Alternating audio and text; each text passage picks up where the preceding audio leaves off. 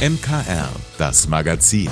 Alles rund um Kirche, Glaube und mehr aus dem Erzbistum München und Freising. Heute mit Linda Burkhardt. Wie verändert eine schwere Krankheit den Blick auf das Leben und auf den Tod? Pater Christoph Kreitmeier ist seit sechs Jahren Seelsorger am Klinikum in Ingolstadt. Jetzt hat der Franziskanerpater ein Buch über seine Erfahrungen mit Sterbenden geschrieben. Meinem Kollegen Maximilian Lemli hat er erzählt, was er von den Patienten gelernt hat und wie er mit dem Leid umgeht, das er täglich sieht. Im geräumigen Wohnzimmer von Pater Christoph Kreitmeiers Dienstwohnung wird man von meditativer Musik empfangen. Es riecht nach ätherischen Ölen und in der Ecke steht eine große Kerze mit dem Spruch, ich will dich segnen und du sollst ein Segen sein. Hinter seinem Schreibtisch reiht sich Buch an Buch. Für den Franziskanerpater ist das sein spiritueller Input. Den wird er brauchen. Schließlich ist sein Alltag als Klinikseelsorger von Leid und Stress geprägt. Du kannst nichts planen. Auf einmal geht ein Notruf los, du musst in die Notaufnahme, du musst auf die Palliativstation, du musst auf Intensiv, in die Kinderabteilung, in die Psychiatrie, was auch immer. Also, Sie merken es, wie ich schon aufzähle, da ist auf einmal Taktung drin und Hektik und Stress. Das musst du im Laufe der Zeit lernen, das habe ich gelernt mit diesen unvorhersehbaren Dingen lockerer und gelassener umgehen. Pater Kreitmeier beginnt seinen Dienst morgens um halb neun. Zuerst trifft er sich mit seinen Kollegen zu einer kurzen Besprechung, danach geht es zu den Patienten. Einfach mal Kontakt aufnehmen. Ich habe immer ein Telefon am Mann, zwischendrin auf einmal eben diese Notrufe oder Rufe zu Sterbenden. Es gibt immer wieder auch Büroarbeit zu machen, und nachmittags gehen wir meistens miteinander essen in die Kantine, wo auch alle Ärzte und Schwestern essen. Wir haben einen schönen Krankenhauspark, da kann man spazieren gehen, entweder alleine oder mit Patienten. Tag für Tag spricht der Klinikseelsorger mit Menschen, die ein schweres Schicksal zu tragen haben, zum Beispiel eine Krebserkrankung. Besonders tragisch für den Pater war die Begegnung mit einer Frau, die gerade ihre Zwillinge tot geboren hatte. Früher hat er sich nach solchen Gesprächen mit Kollegen ausgetauscht. Heute geht er in die Kapelle und sucht dort das Gespräch mit Gott. Also ich versuche es im Gebet zu verarbeiten. Ich versuche von der Klinik wegzugehen und eine Stunde oder eine halbe Stunde draußen auf dem Feld zu walken, also schnell zu gehen, dabei leer zu werden, ich gehe an freien Tagen schwimmen oder wandern. Ich lese gerne etwas. Ich schaue sehr gerne gute Filme an. Und ganz wichtig, ich tausche mich mit Freunden aus. Außerdem verarbeitet Pater Kreitmeier seine Erlebnisse beim Schreiben. In seinem neuen Buch Welche Farbe hat der Tod berichtet er über seine Erfahrungen mit todkranken und sterbenden Menschen. Ganz konkret erzählt er von Patienten, die er begleitet hat natürlich ohne ihre Namen zu nennen. Dann war mir wichtig, weil ich festgestellt habe, dass in den letzten Jahren dieses Thema Sterben, Tod, Trauer wieder ganz nach vorne gekommen ist, selber mich damit auseinanderzusetzen, was geschieht im Sterben. Also da habe ich die Wissenschaft befragt, die Medizin, die Spiritualität und ein weiter wichtiger Punkt, was geschieht nach dem Tod. Wir Christen glauben, dass der Tod nicht das Ende des Lebens bedeutet. Pater Kreitmeier will daran erinnern, dass danach ein neues Leben auf uns wartet. Auch der Pater selbst sagt, dass er dank seiner Arbeit mit Sterbenden keine Angst mehr vor dem Tod hat. Seine Arbeit ist für ihn eine Schule des Lebens und sein Buch gibt die Möglichkeit, von den Erfahrungen anderer Menschen zu lernen. Maximilian Lemli fürs MKR. In der letzten Woche waren nicht nur wieder viele Menschen auf dem Friedhof, um ihre Verwandten oder einen verstorbenen lieben Menschen zu besuchen, viele haben sich so wie Pfarrer Schießler auch mit dem eigenen Tod beschäftigt. Warum das gar kein so ernstes Thema ist, hören Sie in dieser neuesten Folge von Schießlers Woche. Schießlers Woche. Hier spricht der Pfarrer. Die Allerheiligenwoche, die wir gerade hinter uns gebracht haben, begeisterte wieder einmal nicht sofort alle Leute um uns herum. Es ist so ein Mix an Gefühlen, Vorstellungen und vor allem Einstellungen. Die Schüler zumindest in mehrheitlich katholisch geprägten Bundesländern freuen sich über eine Woche Ferien, die sie aber ohnehin zu den sehr profanen Herbstferien umgewandelt haben. Man muss also nicht katholisch sein, um schulfrei zu haben. Die DEHOGA, die Gewerkschaft für alle Beschäftigten im Gastronomiebereich, beklagt, für viele Diskos und Tanzlokale das strikte Tanzverbot und die Ruheregelungen in Bayern, die wohl einen enormen Umsatzverlust bedeuten, was gerade nach den beiden Corona-Jahren nicht so einfach hinnehmbar sei, heißt es. Katholisch Alteingesessene wiederum klagen über die immer stärker werdende Verhallowenisierung am Reformationstag, den 31. Oktober, an dem man mit dem Grusel und dem Grauen seine Spielchen treiben möchte.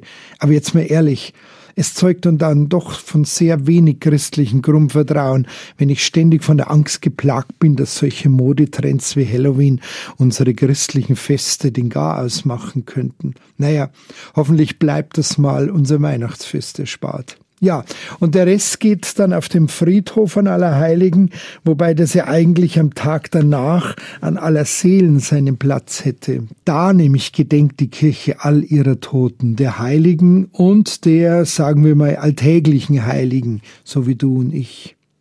Wegen der Feiertagsregelung und weil aller Seelen ein ganz normaler Werktag ist, haben wir diesen Brauch des gemeinsamen Friedhofbesuchs auf den Allerheiligen Tag gelegt. Und auch das darf sein, denn es macht auch Sinn. Vom Schriftsteller Elias Canetti stammt der schöne Ausspruch, die größte Anstrengung des Menschen besteht darin, sich nicht an den Tod zu gewöhnen.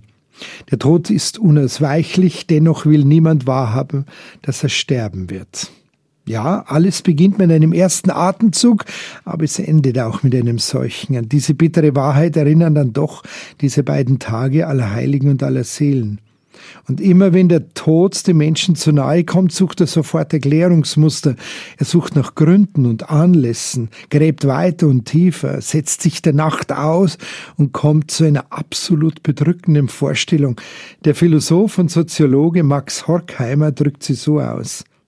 Der Gedanke, allein der Gedanke, dass die Gebete der Verfolgten in höchster Not, dass die der Unschuldigen, die ohne Aufklärung ihrer Sache sterben müssen, und dass die Nacht, die kein einziges menschliches Licht erhält, auch von keinem Göttlichen durchdrungen wird.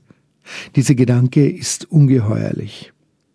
Spätestens in diesem Moment muss sich der Mensch für eine Richtung entscheiden. Ab zum Glauben und hinein in die Kirchen oder aber in ein wortloses, achselzuckendes Ablehnen von allem.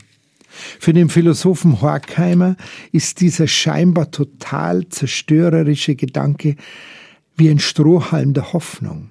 Ja, vielleicht das Einzige, das ihn angesichts der Verzweiflung in dieser Welt davon abhält, hier alles dem Erdboden gleichzumachen. Bei aller auch berechtigter Kritik also sind unsere Religionen immer noch ein Big Player auf dem Markt der Denkansätze. Wir haben eine große Tradition und wir Christen die Kraft des Evangeliums, das lautstark den Tod des Todes verkündet. Immer wird es auf dieser Erde auch eine alles ablehnende Gleichgültigkeit geben, die am Ende immer nur noch oberflächlich und banale Diesseitsappelle kennt, die dann so klingen wie lieber jetzt leben, sterben müssen wir ohnehin. Dagegen polterte schon ein Apostel Paulus vehement. Nein, alle Heiligen und alle Seelen führen eben nicht in erster Linie den eigenen Tod vor Augen, sondern sie führen uns an den äußersten Punkt der Verzweiflung, den Tod des anderen, vor dessen Grab man sich dann sichtbar einfindet. Wo immer man so dem Tod des anderen sehr nahe kommt, wird das eigene Leben plötzlich zum beschädigten Leben, zum nur mehr Überleben, das sich ständig bewusst machen soll, und du bist der Nächste. Gott sagen aber heißt dem Tod widerstehen, formulierte es 1938 der russische Religionsphilosoph Leo Schestow. Das Memento Mori, das Eingedenken des Todes, will Einspruch gegen jede Gleichgültigkeit im Alltag sein. Der Tod, er verleiht dem Denkenden neue Augen. Fest gegen die Schwerkraft des Lebens hat jemand einmal Allerheiligen bezeichnet. Das Lernen in der Schule, das Berufsleben, die Gestaltung einer Beziehung, alles erfordert sich nicht gehen zu lassen, der Bequemlichkeit nicht nachzugeben, den Emotionen nicht einfach freien Lauf zu lassen, einfach gegen die alltägliche Schwerkraft anzugehen. Menschen, die das schaffen, werden zu Recht bewundert und sind immer ermutigende Vorbilder für uns. An Allerheiligen werden sie alle geehrt, die vielen Heiligen, die bekannt geworden sind und die noch viel zahlreicheren, deren Namen vergessen sind, die aber im Himmel einen Platz unter den Heiligen haben. Sie haben der Schwerkraft nicht nachgegeben, die uns alle immer wieder nach unten zieht. Also, ich feiere immer wieder gern Allerheiligen und darf schon mal mit der Kirche der Lebenden und der Himmel zusammenfeiern. Ich brauche da gar keine Gegensätze zum Christentum wie Halloween. Da geht's nur um Angst und Tod. Ich denke mir halt, ob es mir gefallen würde, wenn die Leute an meinem Grab Kürbisse anzünden würden, anstatt richtige Kerzen. Für mich bleiben sie immer ein Symbol für Christus, das ewige Licht, denn unser Gott ist ein Gott der Lebenden, nicht der Toten wünschen Sie eine gute Woche und viele gute Erinnerungen ans letzte aller Heiligen. Euer Pfarrer Schießler. Das war die neueste Folge Schießlers Woche. Ein Beitrag von und mit Pfarrer Rainer Maria Schießler, den Sie jederzeit als Podcast noch einmal hören und abonnieren können. Verbote werden ausgesprochen, wenn etwas Befürchtungen auslöst oder tatsächlich Gefahren heraufbeschwört. Dazu gehören seit jeher auch Bücher. Deren Zensur wird bis heute als Schutz für die Bevölkerung ausgegeben. Eine Ausstellung im Literaturhaus München setzt sich mit diesem umstrittenen Thema auseinander. Verbotene Bücher heißt sie schlicht. Mein Kollege Alois Biel hat sie besucht. Die Wand eines Baugerüsts empfängt die Ausstellungsbesucher im Literaturhaus München. Darüber die rote Leuchtschrift Verbotene Bücher. Damit wird auf den ersten Blick deutlich, dass Zensur vom Lesen bestimmter Texte abhalten soll. Tanja Graf leitet das Literaturhaus und hat die Ausstellung mitgestaltet, die sich mit den vielfältigen Formen der Zensur beschäftigt. Wir möchten gerne eine Begriffsschärfung vornehmen. Was heißt Zensur heute? Und wir wollen darauf äh, aufmerksam machen, dass äh, Zensur weltweit sozusagen auf dem Vormarsch ist auch in demokratischen Ländern, in einzelnen Bundesstaaten der USA zum Beispiel, werden Bücher zensiert aus Schulen ja auch verbannt. Das zeigt das Beispiel des Comicromans Genderqueer von Maya Kobabe. Dabei geht es um die Suche nach der geschlechtlichen Identität eines jungen Menschen, der nicht eindeutig männlich oder weiblich sein will. Darin sind auch eine Handvoll explizit sexueller Darstellungen zu sehen. In Amerika ist der Comicroman heftig umstritten und teilweise aus Büchereien verbannt. Die Ausstellung zeigt einen kurzen Film, in dem die Autorin ihr Anliegen erklärt und eine Grafik, in welchen US-Bundesstaaten Bücherverbote besonders häufig sind. In den Vereinigten Staaten sind allein in den vergangenen zwölf Monaten über 3000 Titel aus den Schulen verbannt worden. Sittliche Bedenken sind jedoch nur ein Verbotsmotiv. Wir haben festgestellt, dass es eigentlich klar drei Kategorien gibt. Einmal aus religiösen Gründen, einmal aus politisch-ideologischen Gründen und einmal aus moralisch-sittlichen Gründen. Und so haben wir unsere Ausstellung strukturiert und haben für jedes dieser drei großen Themen ein beispielhaftes Buch und natürlich auch viele weitere Beispiele gefunden. So wird die Geschichte von Salman Rushdie und seinem Roman Satanische Verse in der Ausstellung erzählt. Islamische Autoritäten im Iran riefen dazu auf, den Autor wegen angeblicher Gotteslästerung zu töten. Erst im Sommer 2022 versuchte das ein Fanatiker und ging mit einem Messer auf Rushdie los, der dabei ein Auge einbüßte. Das Beispiel eines politisch verfolgten Autors ist Liao Yiwu aus China, der jahrelang eingesperrt war, weil er das totalitäre Regime in seiner Heimat kritisiert. Er muss deshalb im Exil leben. Die Schau weist aber auch auf deutsche Debatten hin, etwa ob in Kinderbuchklassikern Begriffe und Darstellungen verwendet werden dürfen, die heute als rassistisch gelten. Anna Seethaler zeigt da auf eine Struwwelpeter-Ausgabe. Sie ist die zweite Ausstellungskuratorin und hofft, dass da Unterschiede deutlich werden dass das keine Form von Zensur ist, denn es ist nicht von einer Obrigkeit vom Staat vorgegeben oder uns verboten, uns auszudrücken. Es sind lediglich Forderungen nach Sensibilisierungen, es sind Forderungen von bisher marginalisierten Gruppen, von Stimmen, die bisher nicht laut werden durften, die hier ähm, mehr Sensibilität im Umgang mit Sprache fordern. Die Ausstellung bringt auch Stimmen, die das kritisch betrachten. Sie warnen davor, dass gerade durch weichgespülte Texte die selbstständige, wachsame und kritische Lektüre verlernt wird. Kritisch lesen lässt sich jedes Buch, auch solche, die die meisten Leser nur für unterhaltsam und spannend halten, vor denen aber eine Minderheit lautstark warnt. Anna Seethaler war bei der Ausstellungsvorbereitung überrascht, dass ihre Jugendlektüre einmal so umstritten war. Bei mir ganz konkret ein berühmtes Beispiel ist vielleicht Harry Potter, weil meine Generation mit diesem Buch aufgewachsen ist und ich bei der Recherche stutzig geworden bin, als ich gemerkt habe, dass das Buch teilweise wegen Satanismus, Okkultismus, Zaubersprüchen sehr umstritten und auch aus manchen Schulbibliotheken in den USA entfernt wurde. Berechtigte wie unberechtigte Kritik kann schnell in Forderungen nach Zensur münden. Die soll aber oft weniger das Publikum schützen, sondern Weltanschauungen durchsetzen oder staatliche Macht. Deshalb möchten das Literaturhaus und ihre Chefin Tanja Graf für Offenheit und einen fairen Streit werben. Je mehr sozusagen dieses Fundament ins Bröckeln gerät oder eingeschränkt wird, desto schwieriger ist es für unser demokratisches Zusammenleben. Und deswegen ist es für uns wichtig zu zeigen mit dieser Ausstellung, dass wir uns stark machen für freie Meinungsäußerung und für die Freiheit des Denkens. Dabei helfen Bücher. In Deutschland können sie nur verboten werden, wenn sie das Grundgesetz zerstören wollen.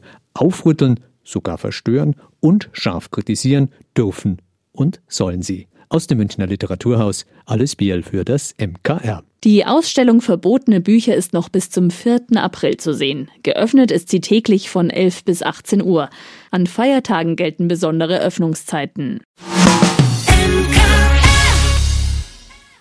Die einen waren am Wochenende in den Bergen und haben da den ersten Schnee gesehen. Andere haben endlich mal wieder die Freundin getroffen und einfach stundenlang gequatscht. Es gibt ja so Momente, an die erinnert man sich auch gerne noch Tage später. Bei meinem Kollegen Corbinian Bauer geht es heute deshalb gedanklich gleich nochmal in den Urlaub. Das Highlight der Woche. Hallo, ich bin Corbinian Bauer, Moderator und Redakteur hier beim MKR, dem Münchner Kirchenradio, und mein aktuelles Highlight ist Trani. Kennen Sie nicht? War bei mir bis vor kurzem auch so. Das ist eine kleine Stadt in Süditalien in der Nähe von Bari. Eigentlich sollte Trani nur ein Zwischenstopp im Urlaub werden, dann ist aber die ganze Familie krank geworden und wir haben beschlossen, einfach den restlichen Urlaub dort zu verbringen. Eine richtig gute Wahl oder besser gesagt Glück im Unglück. Erst haben wir uns nämlich natürlich gedacht, was für ein Pech, da bist du im Urlaub und dann das. Weiterreisen konnten wir nicht, in unserer Unterkunft konnten wir auch nicht mehr bleiben und dann will man doch im Urlaub auch nicht nur drinnen rumsitzen, sondern unter Leute, essen gehen, etwas anschauen. Kurzum, Urlaub vorbei, haben wir uns gedacht aber nicht mit Trani. Die Stadt ist nämlich nicht nur wunderschön, es leben auch nur nette Menschen dort. Unsere Vermieterin hat uns einfach ein anderes, riesiges, wunderschönes Apartment besorgt, war bei allen Fragen zu Ärzten und Apotheken jederzeit für uns ansprechbar. Ja, und in den Wirtshäusern, wo wir uns das Essen geholt haben, hat man uns dann schon gekannt und wir haben gute Besserungsgebäck mitgegeben bekommen. Und als wir wieder gesund waren, hatten wir viel mehr Zeit, Trani zu genießen, als das auf der Durchreise gekonnt hätten. So ist aus vermeintlichem Pech eine wunderschöne Urlaubswoche geworden. Man soll ja den Tag nicht vor dem Abend loben, sagt das Sprichwort. Man soll aber den Tag auch nicht vor dem Abend abschreiben, haben wir gelernt.